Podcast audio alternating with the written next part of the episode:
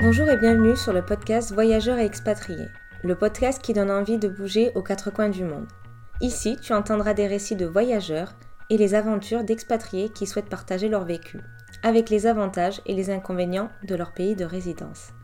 Ils te partageront même des conseils pour t'aider à te lancer. Alors n'hésite plus et pars à l'aventure.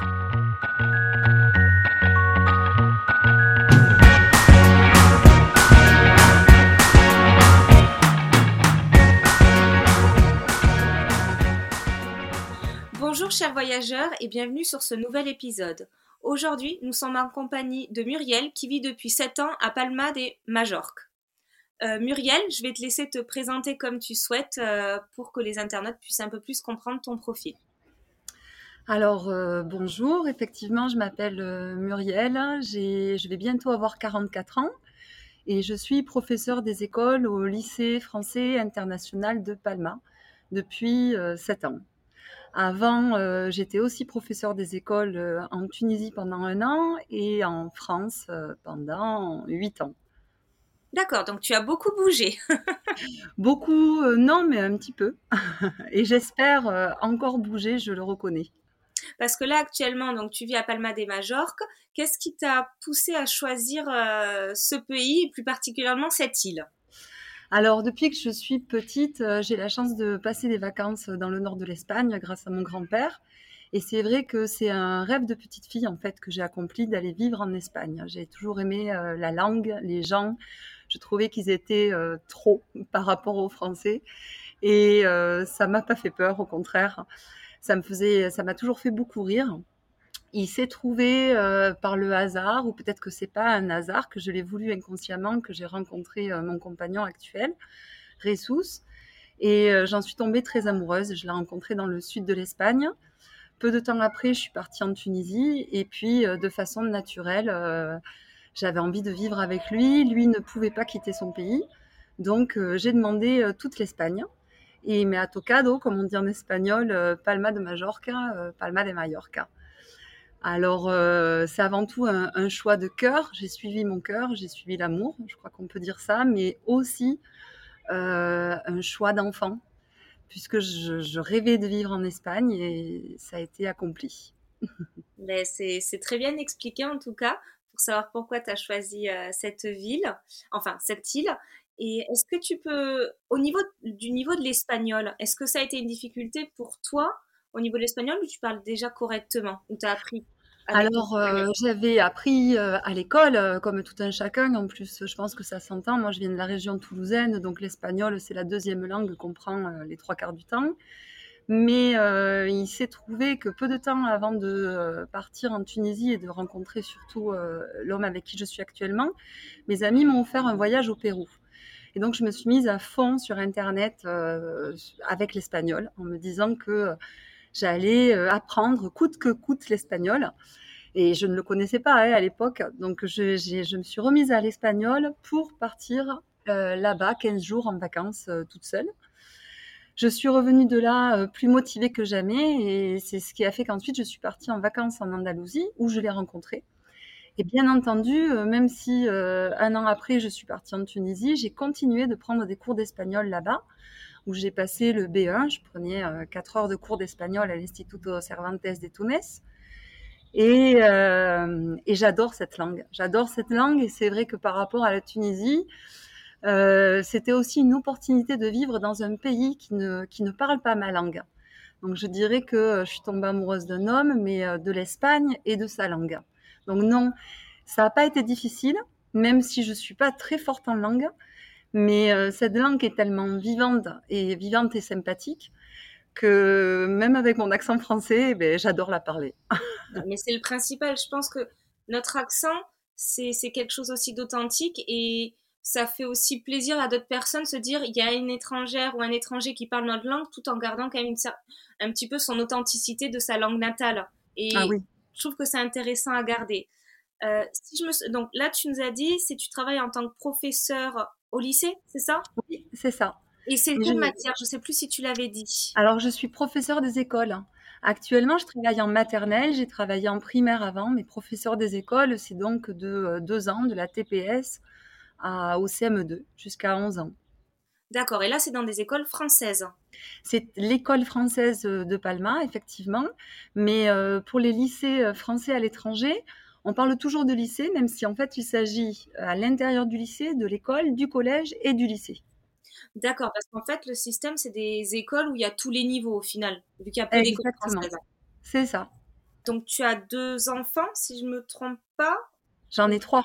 Trois, j'étais pas sûre. Donc, ils vont aussi à l'école française ou ils vont à l'école euh, espagnole? Alors j'ai cette chance-là, c'est-à-dire qu'en tant que professeur, j'ai la gratuité pour mes enfants parce que euh, ces écoles françaises, même si elles sont vraiment calquées sur le système français en France, euh, avec les valeurs qu'inculte l'école française, comme la laïcité par exemple, l'égalité, le droit au savoir, l'ouverture d'esprit, elles sont très chères à l'étranger. Et dans mon cas, euh, j'ai la gratuité pour mes enfants. Donc oui, mes enfants sont à l'école française. Ils sont bilingues? Ils sont bilingues. Alors euh, quand j'ai rencontré euh, leur papa, le papa ne parlait absolument pas français.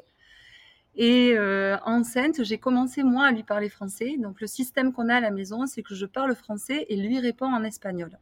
Donc effectivement, les enfants sont en permanence avec les deux langues. Et comment ça s'est fait au niveau de quand ils étaient plus petits, ils ont, ils ont eu, euh, ils ont pris du temps avant de différencier ces deux langues ou ça a été assez rapide? Peut-être différence entre les trois enfants? Alors, euh, mes enfants sont assez petits parce que ma fille est née à 5 ans et demi et mes jumeaux euh, ont 3 ans et demi. Donc, pour mes jumeaux, j'ai l'impression qu'ils prennent la même voie que leur sœur, c'est-à-dire commencer par l'espagnol.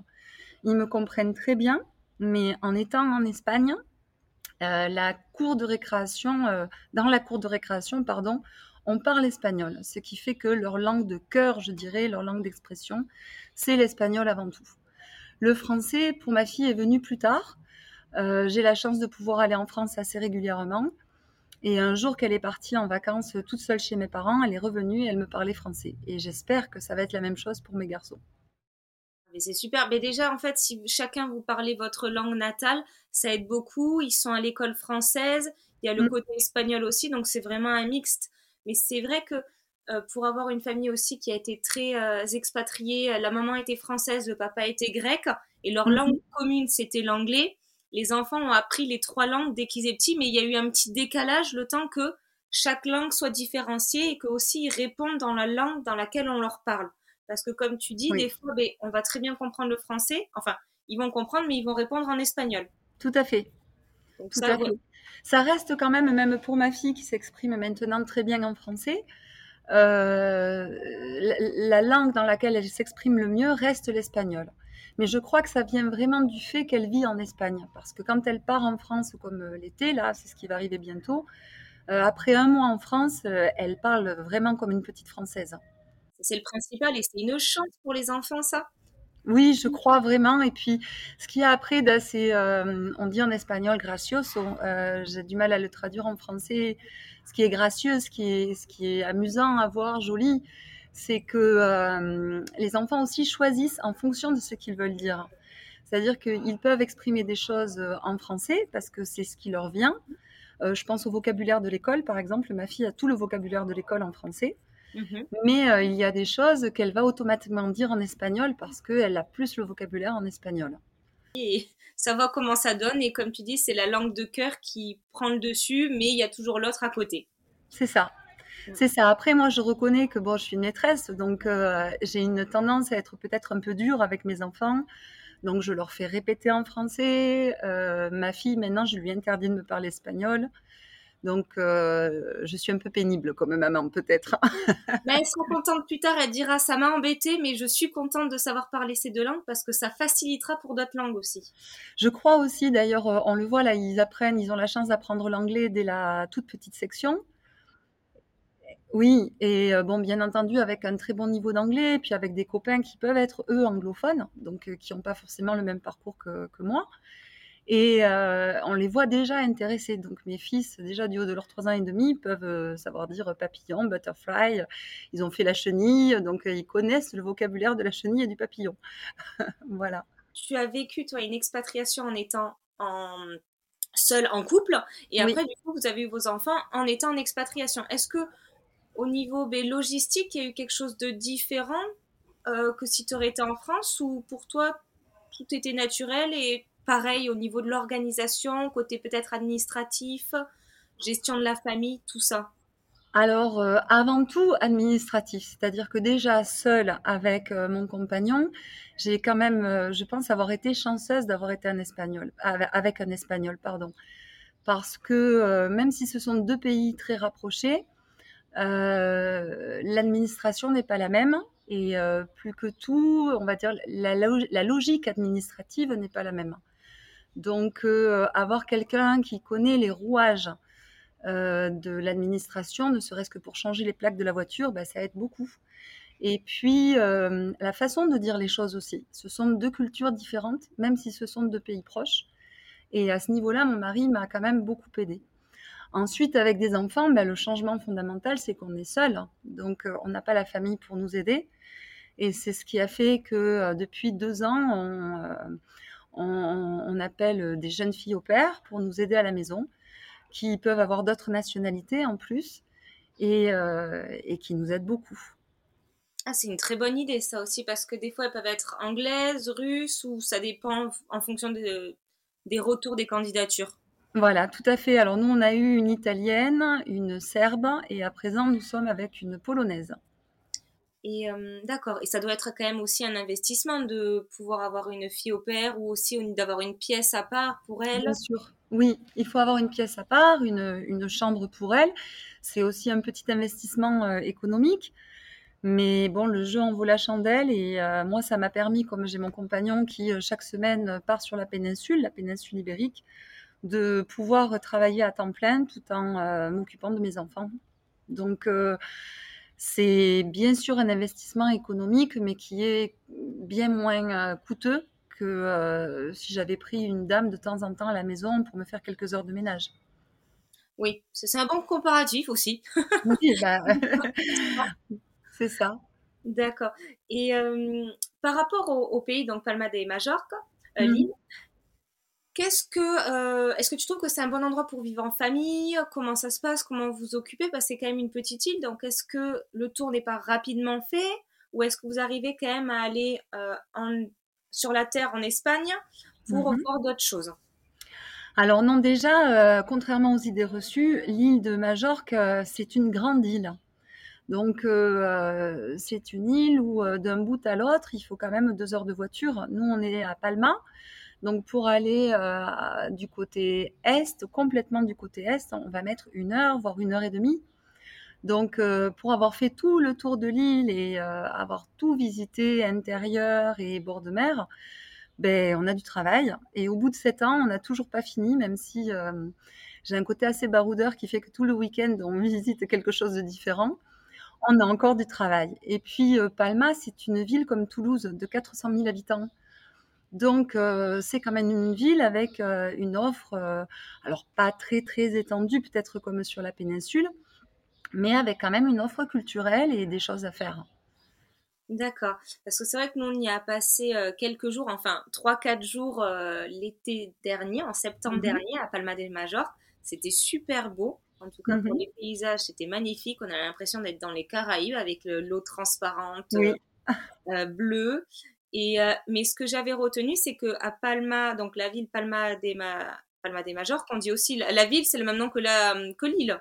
Alors, euh, c'est l'île de Majorque et la ville la plus importante, c'est Palma. D'accord, donc on confond bien en France parce qu'on dit toujours Palma de Majorque. Tout à fait, mais c'est normal, c'est loin aussi, donc euh, c'est normal. Ah, en revanche, pour comparer, tu as Ibiza, oui. Ibiza ville, on dit Ibiza ciudad, et Ibiza l'île.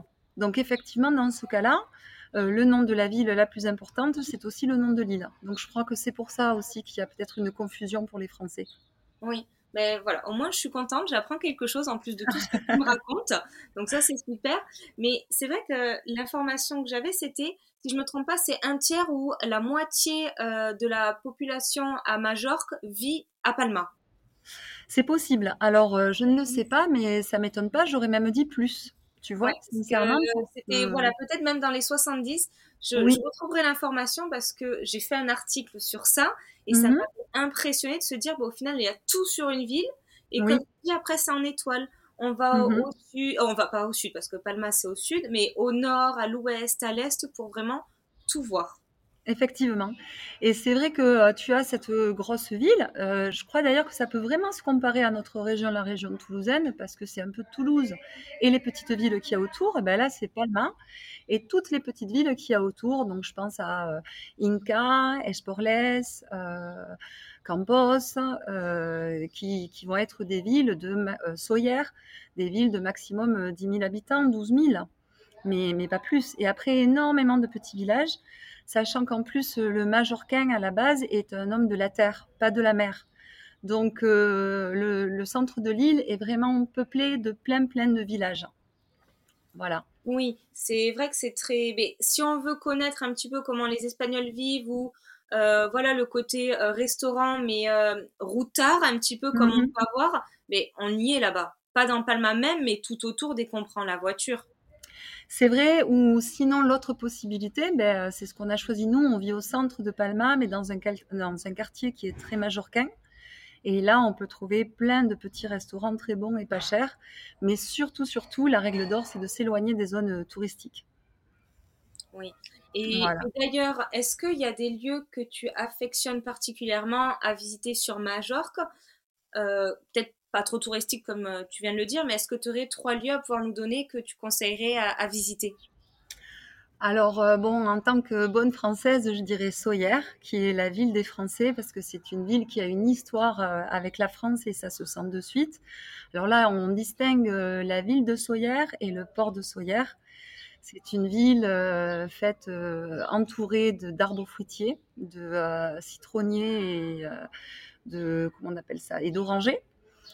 Euh, donc un gros coup de cœur pour, euh, pour cette ville-là.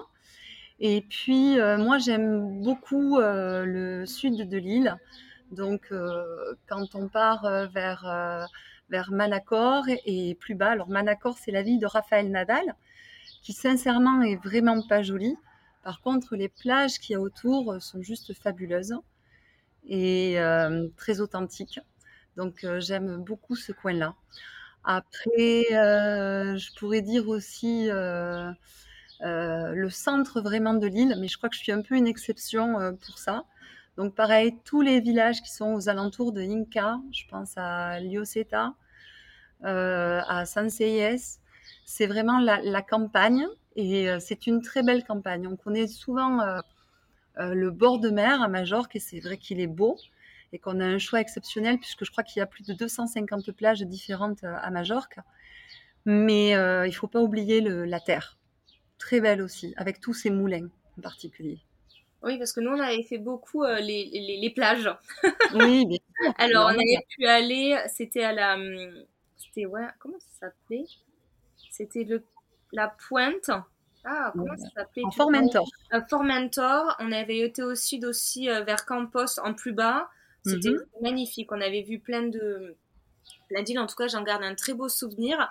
Et je peux comprendre. La plage de Estrenque, ça doit être ça, euh, probablement. Alors c'était, il fallait marcher. C'était, il y avait beaucoup de cailloux et on tombait comme dans une crique. Ah d'accord. Alors ça, à Formentor, ah, c'est del Moro. Ah oui, il y a la Playa del Moro, des Muros aussi, qui est vraiment très jolie. Mais Calo del Moro aussi, bien sûr. Mm. En tout cas, un très bon souvenir et on peut sentir pourquoi il y en a qui tombent amoureux de, l'île. oui, ben après, tu m'as demandé tout à l'heure euh, qu'est-ce que je pourrais dire en tant que, on va dire, mère de famille. Euh, je pense que c'est un endroit idéal pour élever des enfants, sincèrement. C'est vrai? Euh, Oui, parce que déjà, c'est une île dans laquelle on se sent en sécurité. le Majorquin est une personne très tranquille qui, qui a comme valeur essentielle sa famille donc, euh, on n'a absolument pas peur dans cette ville de 400 000 habitants, même s'il est 3 heures du matin, 4 heures, euh, à part et encore si on est dans une zone très touristique avec beaucoup de monde, mais même pas. Et, euh, c'est vrai que ça, c'est vraiment super agréable quand on a des enfants. On sent, bon, après, ça, c'est dans l'âme espagnole aussi, dans le caractère espagnol, que nos enfants sont surveillés par toutes les familles qu'il y a autour.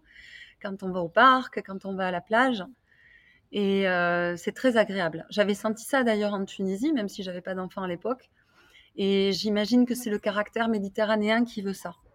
Oui, c'est pas individualiste, c'est une communauté. Voilà, exactement. Et puis, euh, ben, quand on a des enfants, euh, la température est quand même très bonne. Ça descend à 8 degrés en hiver. Alors, c'est vrai que c'est humide et qu'on a froid. Mais on a souvent des très, très beaux moments de soleil avec des ciels bleus, du ciel bleu. Et on part à la montagne. On va dans la tramontane quand c'est l'hiver. Voire même comme nous, on a acheté des combinaisons à nos enfants. Et même en hiver, en février-mars, ils étaient dans l'eau avec leurs combinaisons. Ah, ça doit être génial d'y être toute l'année. voilà, donc c'est vrai que euh, on quitte l'école. Si je quitte l'école un peu tôt, euh, on peut aller faire une petite exclue de euh, une heure où on se promène, on prend le pique-nique et puis on revient dormir à la maison pour 8 ou 9 heures. C'est possible. Mais d'ailleurs, quand je t'entends parler, pour toi, c'est vous pensez encore rester un long moment en Espagne? Est-ce que vous pensez bouger ailleurs, rentrer en France? Comment comment Alors, les futurs objectifs? alors, euh, pour ma part, je sens que j'ai pas fini mon aventure à l'étranger. Donc, euh, même si euh, j'aime énormément ma région en France, moi, je suis pas du tout partie parce que je voulais quitter la France. Non, je suis partie parce que je voulais voir ailleurs. C'est plutôt ça. Et donc, j'ai pas encore fini mon aventure avant de rentrer chez moi, même si je pense que je rentrerai, allez, dans une dizaine, quinzaine d'années probablement. Quoique, ça peut encore changer. Mais euh, j'ai pas fini. Après, je suis une amoureuse de l'Espagne avant d'être une amoureuse de l'île de, Majorque. Donc, euh, j'aimerais bien avoir la possibilité de vivre en Espagne. C'est encore autre chose. Euh, c'est très différent de, de, Mallorca. Et puis, pourquoi pas l'étranger, éventuellement revenir au Maghreb. J'avais adoré la Tunisie. je pensais au Maroc. On pensait au Maroc. Pourquoi pas ça reste euh, proche de la France et avec une culture incroyable. Et on se dit que pour nos enfants, euh, c'est une grande chance de pouvoir faire ça grâce à mon métier.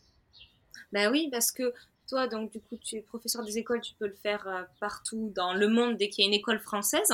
Si oui. j'ai bien compris, parce qu'au final, tu as fait les mêmes diplômes, tu as passé le CAPES, alors peut-être que je ne sais pas si ça s'appelait comme ça, ou il y a peut-être un autre diplôme. Ça s'appelle le CRPE le concours de recrutement des professeurs des écoles. Mm. D'accord. Et donc voilà. Mais effectivement, euh, oui, oui, une fois. Alors même, j'ai beaucoup de collègues qui n'ont pas forcément le, CAPES ou le CRPE, mais qui sont de très bons professeurs et qui euh, sont arrivés euh, sur l'île ou en Espagne pour X raisons. Et puis qui ont trouvé ce travail-là, qui se sont formés et qui adorent leur boulot et même sans diplôme, euh, continuent d'être professeurs et, qui le font très très bien. D'accord. Et j'avais une question du fait qu'il y a beaucoup dans le monde d'écoles euh, françaises. Est-ce que c'est pareil pour d'autres langues? Bon, Pour l'anglais, je pense que oui, mais est-ce qu'il y a mm. d'autres langues qui ont aussi ce système? Dans le monde Alors, euh, pour ce que je sais, c'est vraiment l'école française, c'est quand même une particularité. Je crois qu'on on rayonne pas mal à travers le monde, ne serait-ce que l'Espagne, sans dire de bêtises, il me semble qu'on est, il y a 12 écoles françaises en Espagne, ce qui est quand même pas mal. Et euh, effectivement, après, il y a des écoles euh, anglaises, tu as raison, euh, un peu partout. nous, ici à Mallorca, on a une école allemande et une école suédoise. Mais pour les autres pays, j'avais un ami justement professeur espagnol qui lui avait travaillé au Maroc à l'école euh, espagnole, au lycée espagnol euh, de Rabat, je crois. D'accord. Au final, il y a plusieurs langues qui permettent de faire, enfin plusieurs pays, nationalités qui permettent de bouger dans certains pays. Bon, pas tous, mais une grande partie. Mais la France rayonne beaucoup, comme tu le ah, dis. La France rayonne beaucoup, beaucoup, beaucoup, beaucoup. Effectivement, on a cette chance-là dans mon métier. C'est hyper intéressant pour euh, toutes les familles qui souhaitent bouger et se dire bon, mais mon enfant il va peut-être un petit peu, s'il est assez âgé, parce que quand on est plus jeune, c'est plus simple au niveau de euh, l'apprentissage d'une langue, même s'il mhm. est plus grand, il va pas être déconnecté de sa langue natale et il va quand même pouvoir suivre un cursus et un jour, s'il veut, repartir en France pour des études françaises. Totalement. Alors après, euh, ce qu'il faut savoir, c'est que comme je l'ai dit précédemment, ça a un coût. Donc, euh, quand on est français, c'est tout l'intérêt d'ailleurs de donner la nationalité française à ses enfants.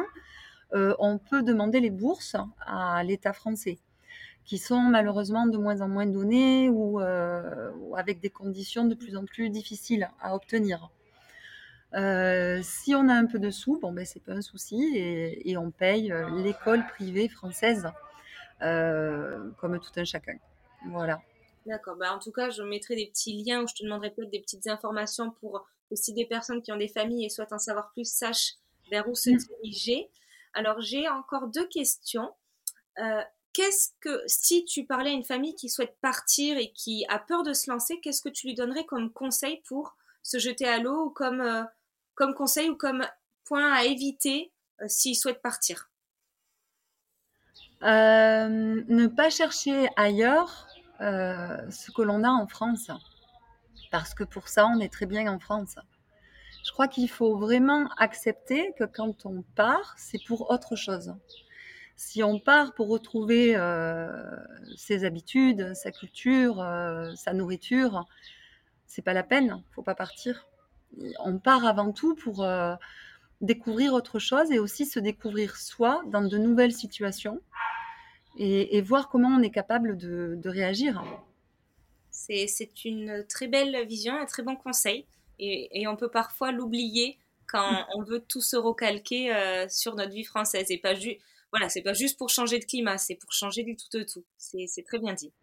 Après, euh, j'ai la chance, comme je l'ai dit avant, c'est quand même l'Europe. Donc, euh, pour ce qui est de l'Espagne, on ne perd pas complètement nos, repères. Mm-hmm. On est européen. par exemple, l'Espagne a une très bonne sécurité sociale comme c'est le cas en France, euh, mes enfants sont très bien soignés. J'ai accouché euh, les deux fois ici.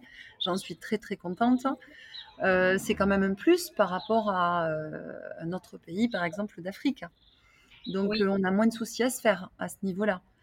tout ce qui est papier va être aussi simplifié. En fait, on n'a pas de papier à faire. On est européen, donc on, va avoir un contrat de travail exactement comme un espagnol. Donc ça aussi, c'est super. Mais il n'empêche que euh, dans la façon d'aborder les gens, euh, dans la façon de... Oui, avant tout d'aborder les gens. Euh, c'est différent, c'est différent. Donc, je dirais souvent ce qui ressort, c'est le français râleur, dans les défauts que l'on peut avoir, nous les Français. Et moi, la première, j'ai un petit côté révolutionnaire. Euh, ça, euh, on l'oublie en fait avec le temps. Enfin, on l'oublie pas complètement parce qu'on n'oublie pas qui on est hein, et, ça ne nous empêche pas de lever le poing. Mais euh, en Espagne, en tous les cas, devant la joie de vivre espagnole, alors qu'il y a des salaires plus bas et des conditions de travail souvent plus difficiles, on se rend vite compte qu'on est ridicule, qu'on est ridicule et que il faut aussi savoir prendre ce qu'on a et que c'est déjà pas mal. Voilà, c'est une belle leçon de vie euh, au niveau. Je dirais que moi, les Espagnols, c'est ce qu'ils m'ont appris. Oui, et on, remarque la chance qu'on a en France que quand on la quitte. Tout à fait. Complètement. Pour vécu en expatriation, et eh bien on se rend compte qu'on est très bien loti avec le système français au niveau sanitaire, oh, santé, oui. au travail, au niveau des aides, même si on mm. peut râler parfois. Bien sûr. Et on l'a déjà, on l'a vu en fait pendant la crise du Covid.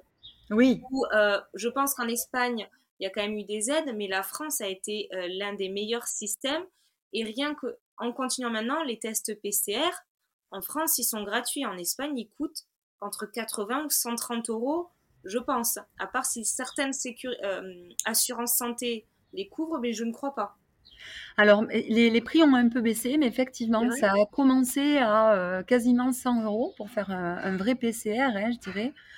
Euh, et maintenant, on en trouve en tous les cas sur l'île de Majorque à 79 euh, euros, je crois, ou 70. c'est descendu dans ce prix-là. Effectivement. Donc, euh, si on n'est pas vacciné, il faut, il faut faire ce PCR qui coûte des sous. Mm. Mm. Après, pour ce qui est des aides, ben, les commerces autour de chez nous nous ont bien dit, ce ne sont pas des aides qu'ils ont eues. Ils ont réussi des aides, mais vraiment un léger coup de pouce par rapport à, à ce qu'ont eu les Français. Et je pense d'ailleurs que si les bars euh, ont réouvert plutôt en Espagne, et connaissant en plus la culture du bar qui, est en Espagne, c'est pas pour rien. C'est parce que l'Espagne n'a pas les moyens de, de garder ses commerces fermés. C'est pas possible. Oui.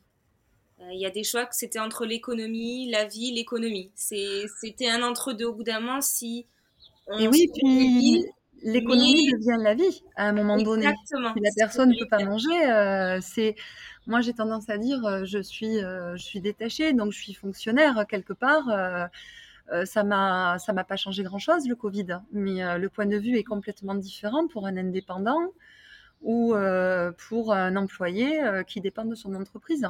Mm. Donc, on ne peut pas avoir la même vision des choses, je crois. Oui, ça c'est sûr.